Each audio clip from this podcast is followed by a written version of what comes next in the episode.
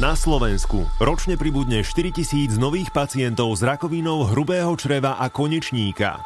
Vzhľadom na počet obyvateľov sme vo svetových štatistikách na popredných priečkách. Ako sa stravujú Slováci? Veľmi radi údime, vyprážame, veľmi radi akokoľvek spracovávame meso a jeme ho vo veľmi vysokých kvantitách. Toto je podcast Sabo sebou.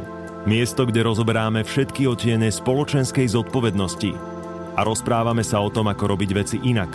Spolu lepšie. Inšpirujeme a motivujeme sa k uvedomelejšiemu životu.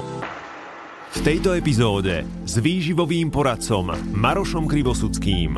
Mne to slovo detox, ani pôst, ani očistná kúra nevadí. Môže to znamenať to, že si v istej miere vstupujem do svedomia? Ja som Mišo Sabo a vy vítajte pri počúvaní.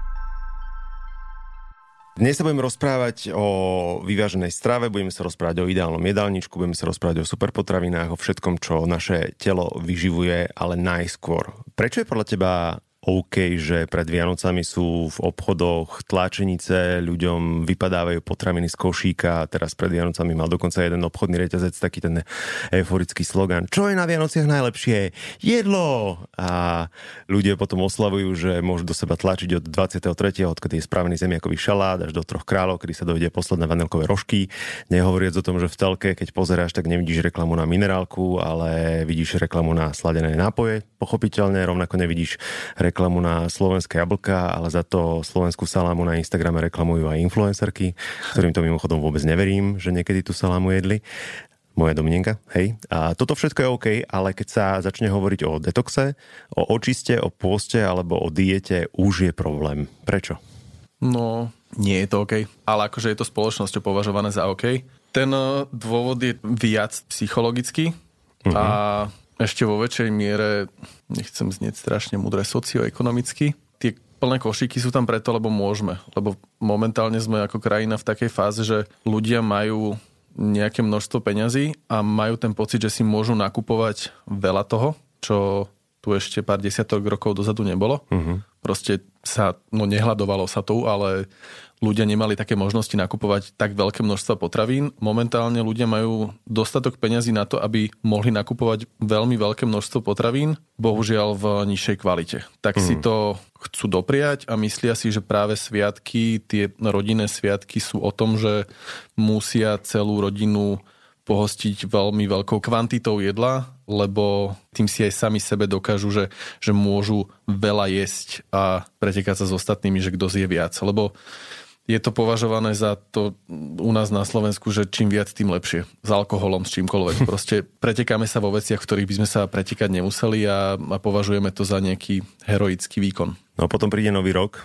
A potom príde nový rok. Ono, z druhej strany je to ten psychologický nejaký faktor, že ľudia už očakávajú podvedome, že príde nový rok a opäť pôjdu do tých tvrdých predsavzatí, kedy si nastavia či už fitko, alebo v momentálnej situácii si nastavia nejakú drezúru tréningovú a stravovaciu a ten týždeň predtým si dajú úplné bomby z hľadiska všetkých žlčníkových záchvatov a celého toho najhoršieho, čo sa dá telu urobiť, toho prejedania sa všetkými tými menej zdravými potravinami. Čo je samo o sebe dosť veľký masochizmus ľudia si robia radi zle. Ľudia majú radi extrémy a radi si robia podvedome zle z jednej alebo z druhej strany a takéto všetko s mierou, respektíve taká tá rozumná miera sa tam stráca, lebo tam nie je emocia. Uh-huh. Nie je tam emocia v tej rozumnej miere, je to ťažko predávateľné tými distribútormi potravín a tými distribútormi čohokoľvek a ľudia, pokiaľ nemajú niečo predávané non-stop, že im to nie je tlačené do hlavy, tak to nie, že nechcú, oni by to možno aj chceli, ale, ale neuvedomia si, že to je tá správna cesta. Čiže idú z extrému A poďme sa prežierať a poďme sa prekonávať v tom, že kto zje viac toho zemiakového šalatu a tých rezňov a tých salám a toho údeného a toho všetkého nechcem povedať, že zlého jedla, lebo je to mm, jedlo rovnaké ako iné, len je nutrične trošku ináč na tom. Ale je to v extrémne vysokých kvantitách. Idú do hladoviek, ty už si to aj povedal, detoxov idú do takých reštrikčných diet, e, takých nízkych kalorických príjmov, že zase sa vytrápia z druhej strany a vyrábajú si problémy do budúcna. Ja som sa stretol už viackrát e, s takým tvrdením, antidetoxerí radi používajú argument, že, a to citujem teraz z mojej sociálnej siete, telo má svoj vlastný orgán, ktorým detoxikuje, preto akékoľvek očisty nie sú potrebné. Ktorý orgán to je, tak to už nenapíšu, že či je to pečeň, alebo sú to obličky, alebo sú to plúca, alebo je to lymfatický systém, prípadne hrubé črevo, alebo koža. Aj koža, mm-hmm. náš najväčší orgán, má očistnú funkciu. Každopádne tento argument znie ako keby sme mohli telo humplovať od rána do večera 24-7, po celý deň, po celý rok a telo sa s tým vysporiada. Tu ideme zase do tých extrémov. Ľudia sú extrémisti aj v tomto. Človek si potrebuje nájsť skupinu ľudí, eh, s ktorou sa vie stotožniť a ktorá ho vie podporiť v jeho, respektíve v jej názoroch. A tak ako tu máme ľudí, ktorí až nezdravo propagujú akúkoľvek detoxikáciu, je to naozaj takéto slovičko, ktoré vie byť často zneužívané marketingovo a cez toto slovo sa naozaj predáva množstvo výrobkov, ktoré sú buď neúčinné, alebo sú až, eh, až škodlivé. A samozrejme k tejto skupine ľudí sa následne vytvorí tábor skupiny tých antidetoxerov, ktorí majú vo veľa veciach pravdu, ale majú stále veľmi málo informácií o tom, čo môžu komunikovať, ale o to hlasnejšie a o to militantnejšie to komunikujú. Mm. Čiže veľa ľudí vie uh, o týchto uh, orgánoch, ktoré naozaj telu fungujú, respektíve v tele fungujú a majú túto detoxikačnú funkciu. Čiže primárne sú to tie obličky, primárne je to tá pečeň, e, vedia o tom, nevedia možno ani ako to naozaj z toho biologického hľadiska funguje. No a ako náhle počujú slovo detox, lebo je to taký ten trigger, trigger word, že ich to splanie to tie, tie vášne, a, tak potrebujú kričať tú ich pravdu. Mm. Neviem povedať, či to je dobré alebo zlé, lebo naozaj je potrebná tá protiváha proti tomu silnému marketingu všetkých tých detoxikačných čajov, náplasti a iných, iných nezmyslov. Stále by som bol najradšej, keby sa tu našla tá rozumná rovnováha a ľudia by sa medzi sebou vedeli rozprávať. Len na to nie sú asi sociálne siete, lebo tam sa ľudia nevedia rozprávať a stávajú sa z nich neľudia. To som si všimol minulý týždeň. Každopádne si to naznačil, že je v tom aj marketing, že firmy to zneužívajú, to slovo detox alebo teda očistá. A ja sa spýtam inak. Pôst. Áno alebo nie? Je pre telo potrebný? Otázka je, že čo je potrebný, čo pod tým myslíme. Pokiaľ by sme sa my k svojmu telu dlhodobo chovali tak, ako sa k nemu chovať máme, čiže konzumujeme potraviny vyvážené nutrične, v rozumných energetických hodnotách.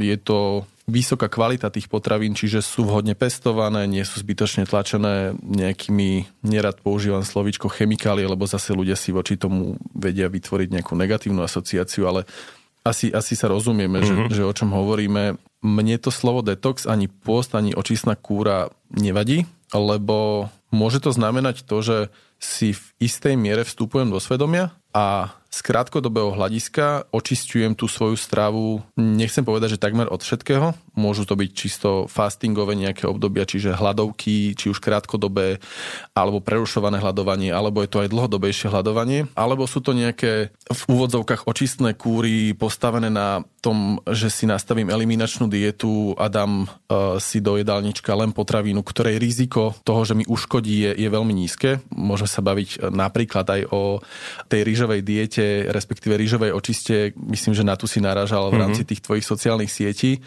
Rýža je veľmi nízko riziková, čo sa týka nejakej alergickej reakcie alebo nejakej intolerancie, čiže môžem si nastaviť e, z krátkodobého hľadiska aj takúto nejakú očistu a postupne k nej pridávať nejaké potraviny ďalšie a následne nabehnem do režimu, ktorý je vyvážený.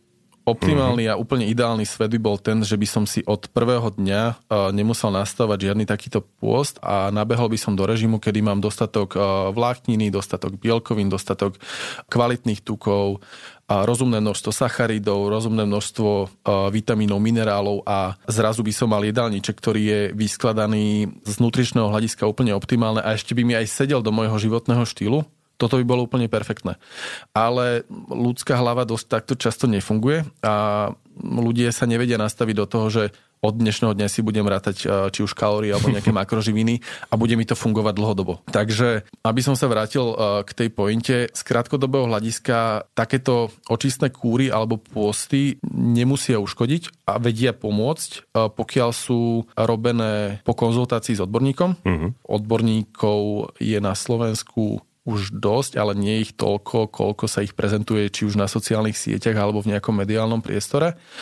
A ešte lepšie, keď sa nielen konzultujú, ale keď sa ten človek kontroluje popri tých očistných kúrach, mm-hmm. alebo popri akýchkoľvek, e, nemusí to byť kúra, popri akomkoľvek stravovacom režime, lebo sme dosť individuálne bytosti a naše telo vie veľmi individuálne reagovať aj bez nejakých alergií alebo intolerancií, vie inak reagovať na, na potraviny. Teraz nehovorím o krvných skupinách, teraz nehovorím o žiadnych nejakých nepodložených dietách, ktoré by nemali nejaký základ postavený na štúdiách, ale nevyhovuje každému, či už psychologického alebo fyziologického mm. hľadiska, každému to isté. Čiže pre akýkoľvek typ stravy a pre akúkoľvek stravu sa rozhodneme, mali by sme ju konzultovať s niekým, kto na to má dostatočné dostatočné vzdelanie uh-huh. a dostatočné skúsenosti a následne by sme mali sami seba sledovať uh, nielen z nejakého pocitového hľadiska, a z toho hľadiska, že či chudneme alebo nechudneme, mali by sme sami seba sledovať, či nám naozaj niečo nechýba, lebo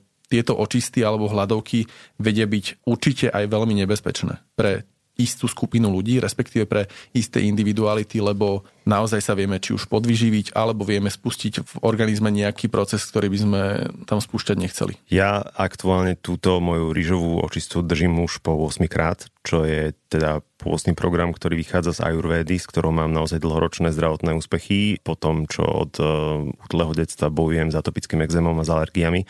Iba osviežím tých, ktorí počúvajú Ayurveda, síce sme už o nej v tomto podcaste hovorili, je najstarší funkčný celistvý zdravotný systém na svete, je starý viac ako 5 tisíc rokov, je uznaný Svetovou zdravotníckou organizáciou, pre niekoho je to možno šarlatánstvo, ja to absolútne rešpektujem, keď má niekto taký názor.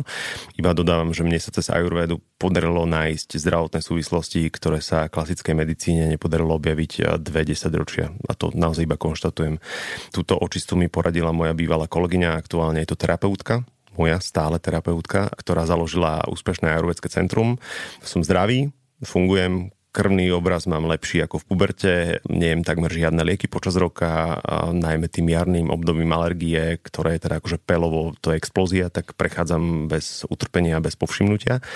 Ale ako si povedal, a ja si to uvedomujem, že to, čo funguje mne, nemusí fungovať niekomu inému, pretože každý z nás je iný, tak sa spýtam takto. Keď chce človek chudnúť, detoxovať, pôstiť, nazvime to hoci ako, ako si pre človeka vybrať to, čo je pre neho najlepšie alebo pre ňu najlepšie? Vzdelávať sa. Teraz nemyslím, že by sme si mali nakúpiť 500 tisíc stranové e, knihy a ponoriť sa do nejakej témy, ale aj ako si ty spomenul tú ajurvedu a to, že ty si si postavil svoju očistnú kúru na základe nejakého systému, ktorý už existuje. Ayurveda je existujúci systém, ale pre západného človeka, ktorý myslím aj ja, alebo mňa, alebo teba, alebo kohokoľvek iného, je to slovíčko, ktoré je v podstate nové a hmm. dá sa okolo neho opäť robiť marketing. Stále si treba uvedomiť, že akékoľvek fitness, teraz myslím fitness, eh, wellness a celkovo tento obrovský priemysel je mnohomiliardová záležitosť. A akékoľvek nové slovíčko, ktoré vie niečo nové predávať, toho sa tí výrobcovia, tí autory knížiek, tí distribútory sa ho chytia, lebo vedia, že nemôžu ostať stále pri tom istom. Takže keď si má človek niečo nové vybrať, a potrebuje o tom mať čo najviac informácií. A keď človek vidí kdekoľvek, či už je to nejaká sociálna sieť, alebo je to nejaký magazín, alebo je to nejaká relácia v televízii a vidia tam nejaké nové slovičko, nejaké všeobecné odporúčanie, tak by po ňom nemali hneď skočiť. Čiže mm-hmm. keď vidia, že niekto drží nejakú rýžovú očistu a dozvie sa o tom, že to má nejaký základ v ajurvede, tak by mu to nemalo postačovať. Nemalo by mu postačovať len to, že mm, tak ajurveda je starý systém a asi majú pravdu, tak si dám rýžovú očistu, ale mal by zistiť čo najviac informácií o tom a opäť mal by sa porozprávať s odborníkom na ajurvedu. Ak ja si mám vybrať pre svoje chudnutie, pre vytvorenie životného štýlu, pokiaľ si ja mám vybrať e, nejaký stravovací režim, ja o tom stravovacom režime musím vedieť čo najviac. A preto je potrebné, aby sme sa priebežne zaujímali o tú stravu a mm. nevytesňovali myšlienky len na základe nejakých selektívnych informácií a neprečítali si o diete len eh, v rámci nejakého článku, ale snažili sa pochopiť súvislosti. OK, tak poďme teda utlmiť vášne, poďme sa porozprávať e, na ploche, ktorá je voľná, pretože máme všetok čas sveta, nemáme iba 2000 znakov v Instagramovom poste. Poďme sa porozprávať o vyváženej strave.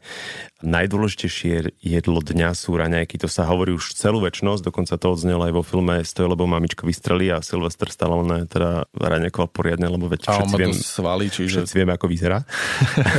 je to pravda, že raňajky sú najdôležitejšie jedlo dňa?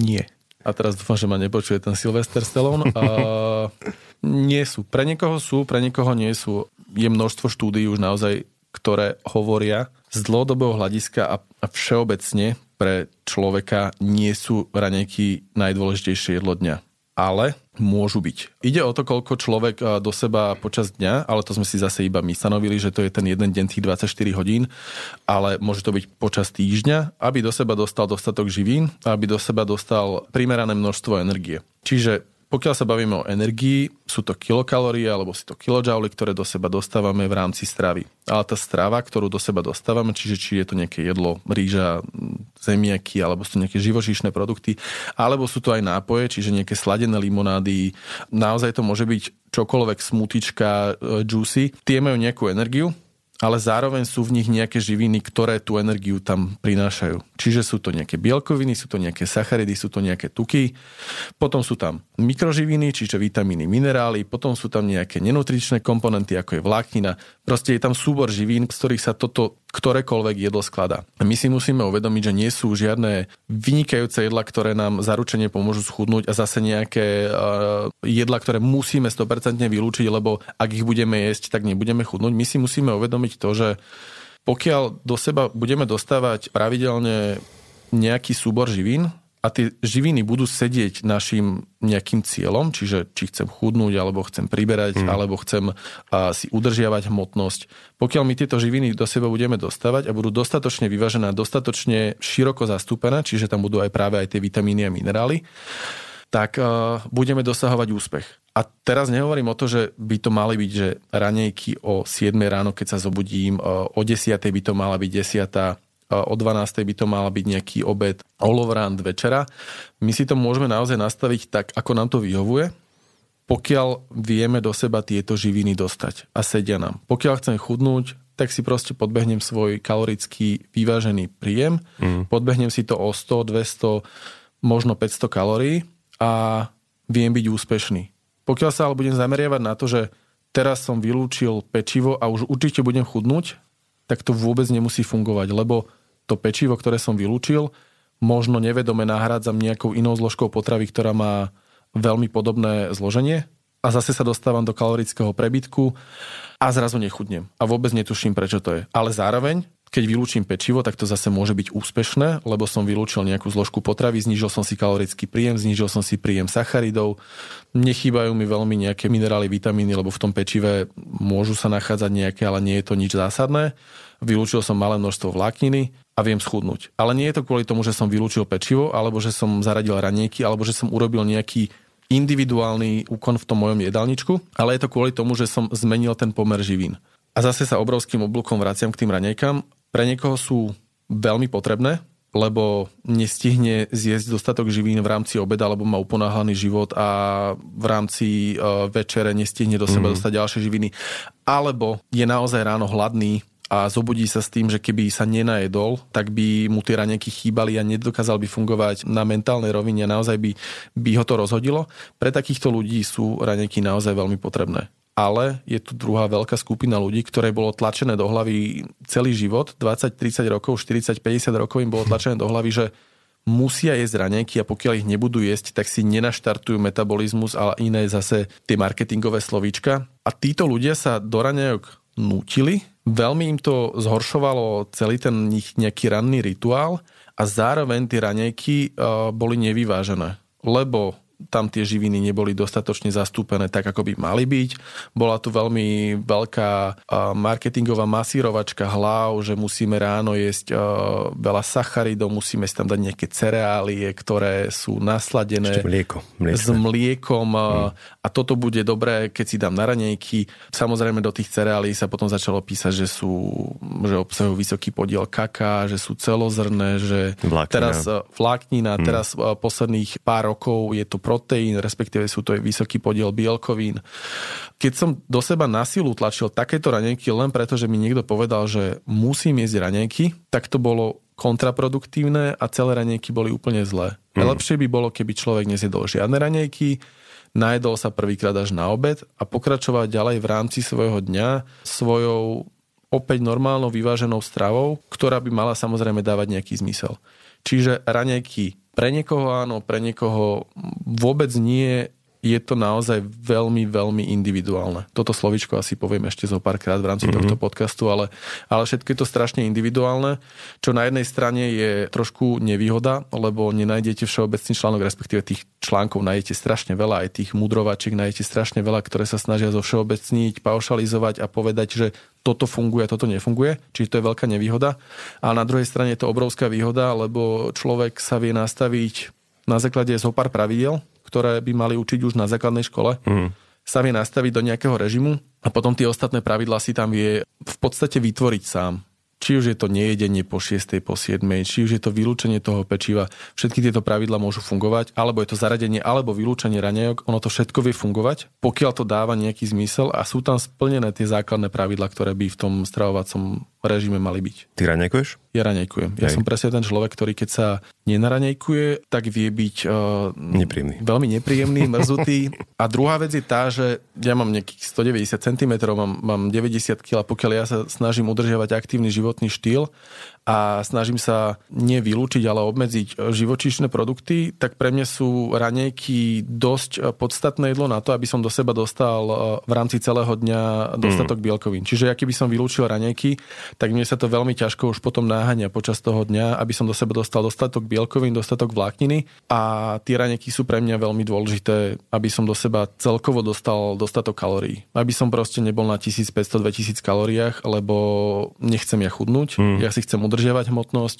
potrebujem jesť 3 až 4 krát denne na to, aby som do seba tie kalórie dostal. Ja napríklad málo kedy raňajkujem. A to je úplne v poriadku. Mm, dám to... si teplú vodu a idem. Teplá voda je fajn. Teplá voda tiež myslím, že pochádza z Ayurvedy. Z Ayurvedy. Mm-hmm. Tak ale lepšie ako uh, Turek do skla ciga. To určite áno. To určite áno, ale zase tu je ďalšia vec. Uh, Ayurveda hovorí, že si máš dať napríklad teplú vodu. Mm. Vo všeobecnosti je dôležité do seba dostať vodu. Človek je po tej noci veľmi, veľmi dehydrovaný, lebo vydýchava veľmi veľa tej vody a nebudaj ma ešte trošku vyššiu teplotu v izbe, čiže sa spotí. Človek sa potrebuje hydratovať. Tú vodu, aj keď človek neraňajkuje, by do seba mal ráno môže to byť hneď po zobudení, môže to byť pol hodinu po zobudení. Treba si tam nájsť nejaký rituál na to, mm. aby tú vodu do seba dostal. Ak je človeku nechutná teplá voda, že naozaj s tým nie je stotožnený, je stále lepšie, pokiaľ do seba dostane tú vodu aj chladnejšiu. Samozrejme, nemusí to byť namrazená voda, ktorá je vyťahnutá z chladničky, ale môže to byť voda izbovej teploty, môže to byť voda aj studenšia, aj keď to môže byť uh, pre telo v úvodzovkách šok, mm. naše telo nie je až tak slabúčke, aby ten šok uh, nejak nevykrylo. Ale pokiaľ my budeme dehydrovaní do obeda a cez deň nevypijeme takmer žiadnu vodu, len kvôli tomu, že sme na to nemáme vytvorený návyk, tak už to vie mať nejaký negatívny vplyv pre telo. Mne tá teplá voda vôbec neprekáže, pretože ja som možno divný, ale aj v lete, keď je 40 stupňov vonku, tak ja pijem horúci čaj, lebo je mi to tak príjemnejšie ako ľadovať do seba ľadové. A ja dokonca poznám ľudí, ktorí boli zvyknutí piť veľmi veľa čaju uh-huh. a naozaj už nechceli piť toľko ani bylinkového, ani zeleného čaju. Ľudia si dosť často neuvedomujú, že zelený čaj má ceca polovicu obsahu kofeínu ako uh-huh. káva a lejú ho do seba aj zelený, čierny, biely čaj, lejú ho do seba ešte večer, lebo však veď čaj, čaj uh-huh. je v pohode.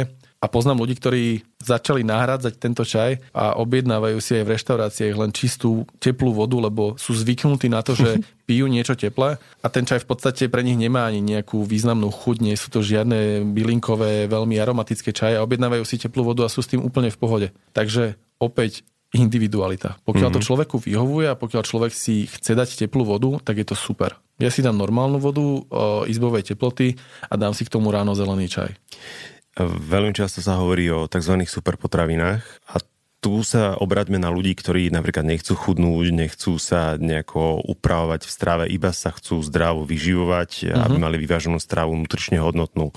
Ono už len tá základná logika si hovorí, že superpotraviny tam nepatria konzervované veci, že tam nepatria fast foody a geneticky modifikované potraviny. Ale opäť raz sa spýtam, superpotraviny je to fakt alebo je to marketing?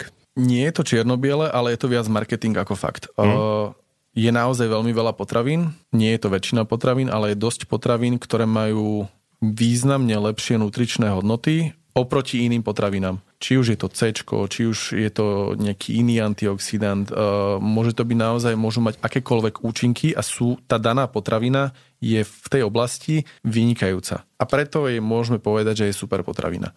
Ale opäť uh, je to zneužívané celým uh, týmto fitness a health industry ľahko to predáva. A ľudia si následne vytvárajú negatívny vzťah jedlu tým, že si myslia teraz v opačnom smere, že super potraviny mi zachránia celú moju životosprávu. Že budem uh, jesť nerozumne, teraz aj nemusí človek jesť uh, naozaj tie junk foody a nemusí jesť prílišne sprocesované jedlá.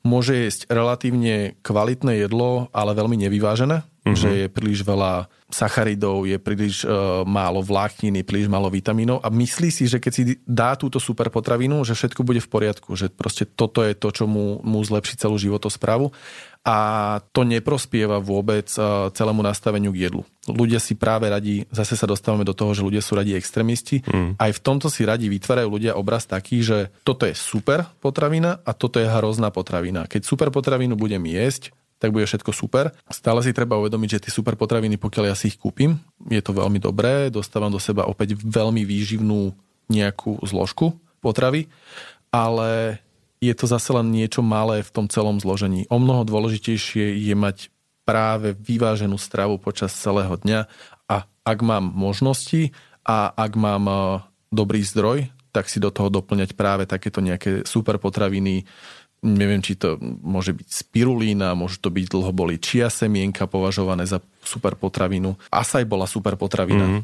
Ale to bol tak šialený marketing. Zrazu videli ste niekde v posledných, posledných 2-3 roky, videli ste niekde, videl si niekde... Nie.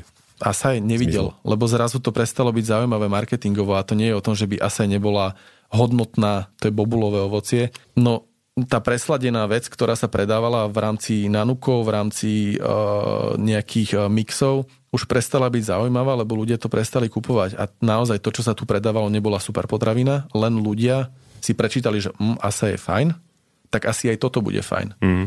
Zneužívanie, zbytočné zneužívanie týchto slovíčok, nefunguje to tak. Treba tam aj v tomto hľadať tú rozumnú mieru, nestavať to na žiadnych superpotravinách, nestavať to na tom, že teraz obmedzím všetko, čo mám rád aj keď to je menej nutrične hodnotné a možno viacej energeticky denzné, čiže má tú energetickú hodnotu vyššiu na menšie množstvo.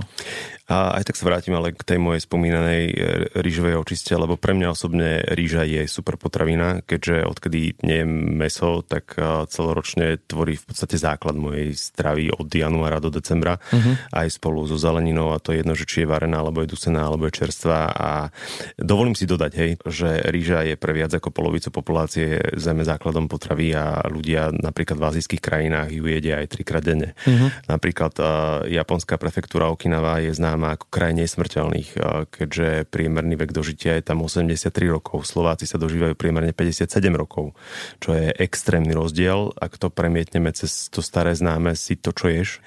Kde podľa teba robia Slováci najväčšiu chybu v strávovaní? Je to veľa masného, je to veľa vyprážaného, je to veľa sladkého, veľa slaného, alebo v čom sú tie naše nášlapné míny? Je to kombinácia toho e, všetkého, čo si vymenoval. Aby som ešte išiel naspäť k tej ríži. Mm. Ríža je perfektná potravina. Som veľmi rád, že si ju nazval ako super potravinou, lebo málo kedy sa lacné potraviny nazývajú, lacné myslím, že teraz cenovo lacné potraviny nazývajú super potravinami.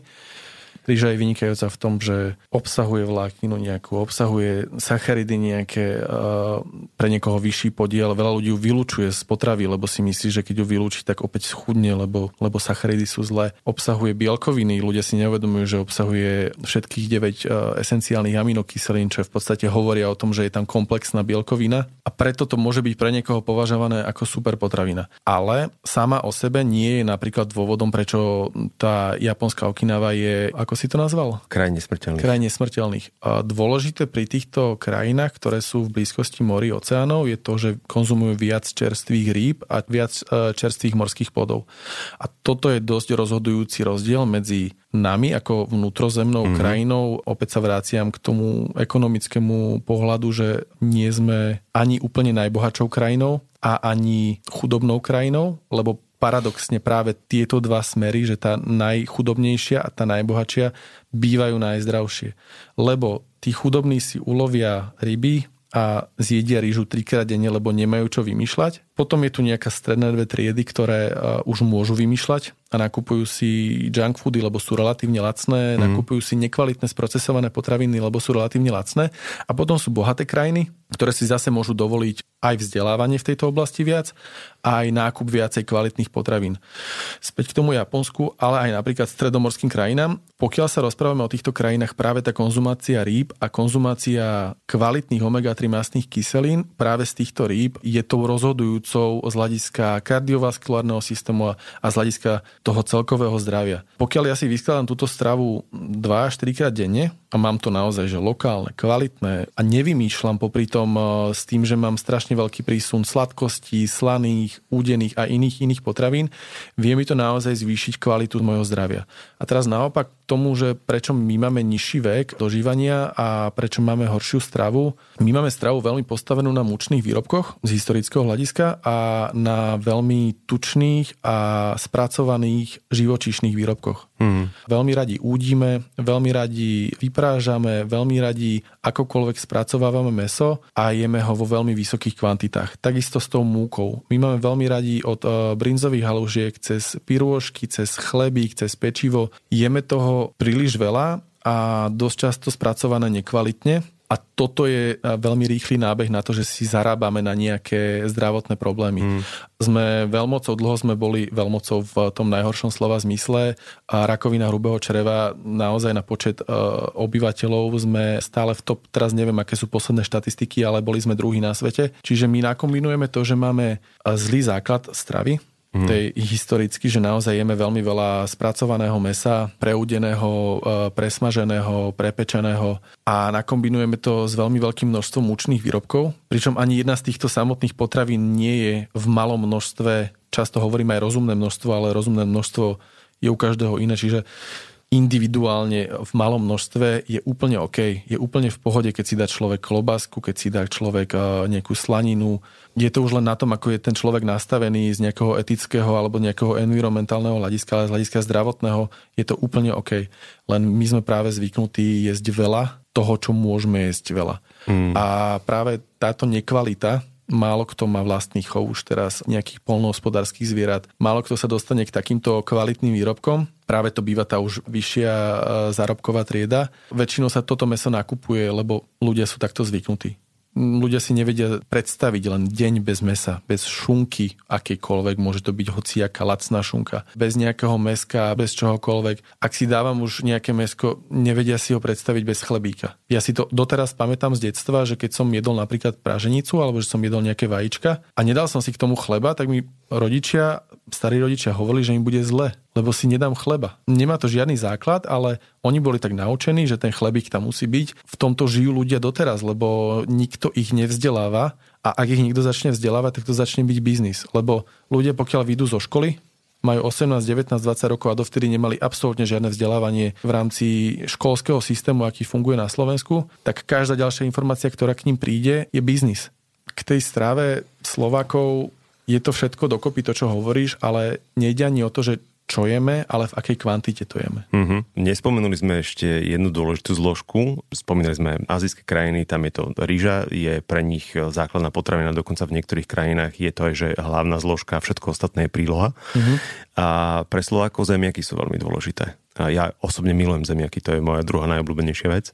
Pre mňa je zemiakové píre, veľa ľudí sa čuduje, ale zemiaková kaša je pre mňa obľúbené jedlo. Ja by som sa, najlepšie zo všetkých. Zemiakovom píre by som sa kúpal a zemiaky pečené by som si, že by som sa vyskladal nimi celý v Pravda. Pravda. A tiež treba v tomto byť uh, rozumný a Jasne. tiež uh, netreba zjesť toho celé hrnce, aby som bol uspokojený. Hmm. Ale zemiaky sú veľmi podobné ako rýža. Tiež sú strašne demonizované ešte o mnoho, o mnoho viacej ako je mm. samotná rýža, lebo veľa v úvodzovkách vyživových špecialistov, veľa ľudí, čo sa snaží dotiahnuť svojich klientov alebo neklientov k tomu, aby schudli, im povie, že vylúč zemiaky.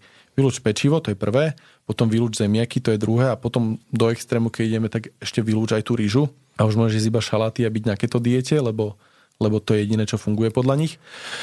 Zemiaky rýža majú veľmi podobné nutričné hodnoty, v rozumných množstvách. Opäť sa bavíme o tom, že to berem ako prílohové jedlo, ktoré je rozumne spracované. Už, to, už sa zemiaková kaša nie je úplne najrozumnejšie spracované, lebo je tam domiešavané maslo, často, ak sa nebavíme o nejakej vegánskej verzii.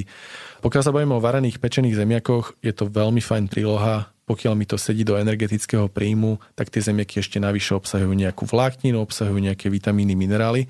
A toto je tá zložka, ktorú keď nakombinujeme s ďalšími, je perfektná v strave. Múka a múčne jedlá. Kde v potravinovom reťazci stoja napríklad také parané buchty? Uh, nízko. Veľmi nízko. Nezaraďoval by som ich veľmi vysoko. Určite nie ani na týždenej báze. Ani keď ich pripravuješ 4 hodiny s láskou? Nie je to potravina, ktorú by som e, e, zaraďoval do jedálnička z výživového hľadiska. Nemajú tam čo hľadať z výživového hľadiska, ale z psychologického hľadiska, na ktoré netreba zabúdať, lebo to je 50 na 50 tam môžu byť, pokiaľ človeku naozaj spôsobujú veľmi veľké potešenie. Len v takýchto prípadoch treba rozmýšľať nad tým, že som do seba dostal relatívne niečo, nechcem povedať nezdravé, ale nutrične e, menej fajn a treba tomu prispôsobiť zvyšok dňa. Treba tomu prispôsobiť, ak ich mám na obed, tak si dám e, ináč vyváženú večeru a raňajky a prispôsobím tomu aj pohyb.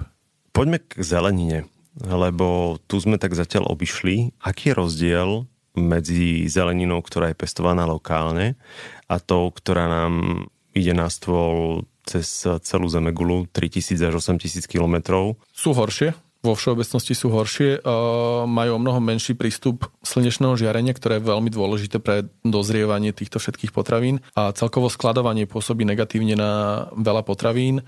Ja som raz išiel autom cez celé Španielsko a keď som videl tie plantáže paradajkové, hmm. ktoré vlastne sa vozia do celej Európy a následne som si to pozrel na, na mapách, že to je naozaj vidieť zo satelitu, celá tá plocha španielska, mm. že je biela, lebo sú zakryté, a aby sa neprepalovali tie paradajky. Celý ten spôsob toho pestovania, ten spôsob tej prepravy vplýva na kvalitu tých e, všetkých, či už je to práve tých paradajok, alebo aj iných potravín. Takže zásada lokálne o mnoho viac ako takto globálne je tu určite na mieste. Ale ja by som sem aplikoval to isté ako do akejkoľvek inej oblasti života. Pravidlo 80-20 je pravidlo, ktoré sa dá aplikovať úplne všade. Ak budem 80% dňa jesť kvalitnú vyváženú stravu a dám si 20%, jedno malé jedlo si dám nejakú, alebo 20% kalorického príjmu si dám nejaký nezmysel, je to OK. Pokiaľ budem 80% jesť lokálne potraviny, ale mám rád liči, a ličí sa zrovna mm-hmm. v Hornej Marikovej nepestuje, tak si dám liči. Ale nebudem na liči stavať svoj jedálniček. Momentálny problém najväčší e, environmentálny sú avokáda. Avokádo je skvelá potravina, kvalitné tuky, ale nebudem jesť avokádo každý deň, lebo mám rád guacamole, alebo som počul niekde, že avokádo je perfektné treba sa pozerať na všetko nielen z hľadiska toho výživového, ale aj z ostatných hľadíc, napríklad z toho environmentálneho a to prevážanie a to pestovanie v týchto vysokých kvantitách je chore. Takže zase sa bavíme o kvantite. Mm. Pokiaľ ja budem jesť 80% lokálne dopestovaného a budem to doplňať potravinami, ktoré mi môžu spestriť ten jedálniček aj z hľadiska výživového, aj z hľadiska toho psychologického, že mám ananás, lebo mám rád ananás, tak je to v poriadku. Pokiaľ ale ja staviam na tom, že musí mať celoročný príjem vysoký toho ananásu, lebo som počul, že tam je nejaký enzym, ktorý mi pomôže lepšie spalovať, lebo to bolo v nejakom článku v nejakom ženskom magazíne. A ešte byť lepšie potentný. A to ani nehovorím. Teraz nehovoríme o chutiach. tak eh, to, na tom je niečo už nie úplne zdravé. Mm. Takže zdravý rozum je najhoršie uh, slovné spojenie, ktoré sa zase začalo zneužívať, lebo každý má momentálne zdravý rozum a obhaj si tým akúkoľvek svoj nezmysel, ale ten zdravý rozum v tomto by sa dal použiť. Čiže hľadať to lokálne a pokiaľ nemám uh, lokálne dostupné, tak ono sa to dá aj zdravo konzervovať, napríklad mrazením. Ešte, že hovoríš, lebo tam som aj mieril, že od jary vlastne do jesene nie je problém ísť na trhovisko a tam si nakúpiť lokálnu zeleninu alebo lokálne ovocie, ale čo v zime, lebo napríklad naša rodina si zvykla mraziť aj ovocie, aj zeleninu. Uh-huh. Vo vrecuškách je mrazená zelenina a ovocie rovnako nutrične hodnota alebo stráca? Máš rozumnú rodinu. A ľudia si myslia práve, že keď sa niečo zamrazí, že už to stratilo svoju hodnotu a radšej si kúpia práve tú čerstvú, mm. ale x tisíc kilometrov dovezenú potravinu zle dopestovanú, určite mrazte. Mrazenie je najšetrnejšia forma akéhokoľvek konzervovania. Na leto, pokiaľ je sezóna lesného ovocia, natrhať, namraziť. Niektoré živiny sa dokonca zvyšujú, že naozaj sú... Fakt? Áno, C, B vedia byť, e, respektíve dokonca niektoré minerály vedia byť vo vyšších hodnotách ako pri čerstvej zelenine, alebo pár dní od státej zelenine. Tam naozaj, že každým dňom, ktorá tá zelenina stojí, je niekde skladuje sa, tak sa znižuje tá hodnota. Preto je dobre čerstvé a keď viem, že to nebudem konzumovať, tak to namraziť a nechať si to na horšie časy a naozaj sa nebať tých uh, mrazených potravín. A pokiaľ mám dobrý zdroj, tak sa tie mrazené potraviny dajú aj kupovať. Je ťažšie to hľadať, treba tam naozaj sledovať to, že či to chutí rovnako. Mm. Ale pre mňa je mrazené hlavne lesné ovocie základom stravy počas celého roka, lebo je nutrične hodnotné energeticky je veľmi na tom veľmi nízko, čiže do seba môžem tlačiť uh, rýbezlí, čučoriedok alebo, alebo malín uh, veľké množstvo. Že viem, brusnice. Presne. A nedostávam do seba takmer žiadnu energiu s tým, že do seba dostávam sladké a ja mám rád sladké. Mm. Takže ja mrazím mrazím a keď už nemám mrazené, tak si začnem kupovať v marketoch mrazené ovocie a, mm. a s čistým svedomím, lebo naozaj veľmi malý únik nejakých živín, ktoré by sa tým mrazením stratili. Dobre, a naopak, vysoká teplota, polotovary, ohrievaná zelenina, ohrievané ovocie, ohrievaná potrava celkovo, mikrovlnka. Idem od konca. Mikrovlnka nie je tak negatívna, ako ju niekto zase komunikuje. Mm-hmm. Nie sú tam žiadne nejaké radioaktívne. Keď sa budete pozerať do mikrovlnky, tak vám nevypadajú vlasy ani, ani nič takéto sa neudeje. Tá antikampaň mikrovlnková už prešla, lebo mikrovlnky už nie sú tak zaujímavé. Ale Varenie v mikrovlnke tá najlepšia forma tepelnej úpravy. Celkovo, pokiaľ sa rozprávame o ohrievaní, tam už je tá strata živín o mnoho výraznejšia, ako je pri tom razení samozrejme. Hlavne čo sa týka čerstvej zeleniny, čerstvého ovocia, toho varenia by tam nemalo byť až tak veľa, ale sú tam zase niektoré potraviny, pri ktorých niektoré tie nutričné hodnoty vedia byť dokonca lepšie pri tepelne upravenej ako pri čerstvej zelenine. Mm-hmm. A dokonca niektoré potraviny sú potrebné teplne upraviť, ako napríklad baklažán. Tým varením sa odstrania, respektíve sa stratia v tej potravine tie mm-hmm. komponenty, ktoré by vedeli nie veľmi uškodiť, ale, ale z časti uškodiť tomu organizmu. Čiže pokiaľ sa bavíme o nejakom zdravom životnom štýle, o nastavení, my musíme rozmýšľať nad tým, že fungujeme v nejakom svete a nie sme v optimálnom eh, živote, kde si vieme navariť eh, dva alebo trikrát denne čerstvé jedlo a zjesť to. Čiže v tomto zase ja odporúčam ľuďom či už krabičkovať alebo si navariť na 2-3 dní dopredu a zachladiť to. Treba sa na všetko pozerať tak, že e, nič nie je že 100%, ale niečo viacej pomáha, aj keď to nie je optimálne. To, že ja si prichystám potravu na pár dní dopredu, mi viac pomôže v tom, že budem mať pravidelnú stravu, ktorá je nutrične hodnotná a prestávam sa pozerať na to, že to tam je niekoľko dní a že to je skladované, lebo pre mňa je rozhodujúcejšie to, mm. že konzistentne si udržujem zdravú stravu a nestane sa mi to, že prídem domov a mám prázdnu chladničku, respektíve nemám nič navarené, tak si objednám pizzu. Čo je horšia alternatíva, ako keby som mal pripravené nejaké teplé jedlo, ktoré by som si len ohrial a bolo by nutrične hodnotnejšie. Teraz eh, v januári v týchto dňoch eh, si tak akože jemne pripomínam, že sú to 4 roky, čo som prestal jesť meso a že občasne jem nejaké tie rýbky. A, ale aj po tých rokoch, eh, keď o tom sa s niekým rozprávam, tak sa stretám s reakciou, že to by som nedokázal, alebo to by som nezvládla. Ja potrebujem meso. Potrebuje človek meso? Potrebuje, až kým nevyskúša, že sa to dá aj bez toho. presne, že si myslím, ako človek vychovávaný a vzdelávaný v našej krajine, že to meso tam má nezastupiteľnú úlohu. Z hľadiska fyziologického človek meso nepotrebuje, z hľadiska opäť psychologického, lebo potrebujeme sa aj na to pozerať. Ten človek, ktorý s tým mesom žil veľmi dlhú dobu, tam to meso môže mať a vie mu veľmi aj pomôcť z hľadiska toho celkového mm. zdravého životného štýlu. Ale ak sa bavíme o tom, že či z fyziologického hľadiska, že či potrebujem meso, tak nie, nepotrebujem. Žiadne meso. Keď mi niekto povie, že potrebuje meso, tak ja si tak z láskou zaspomínam na časy, kedy pre mňa osobne bola klobasa z Mangalice Svetý grál. Hej, to bola super potravina. super potravina. A, a ak mi naozaj, že úprimne niečo chýba z tej mesitej stravy, tak je to práve klobasa z Mangalice, ale nechýba mi ten pocit, že ako by potom bolo ťažko. Mm-hmm. Ale aj tak som to tlačil, hej.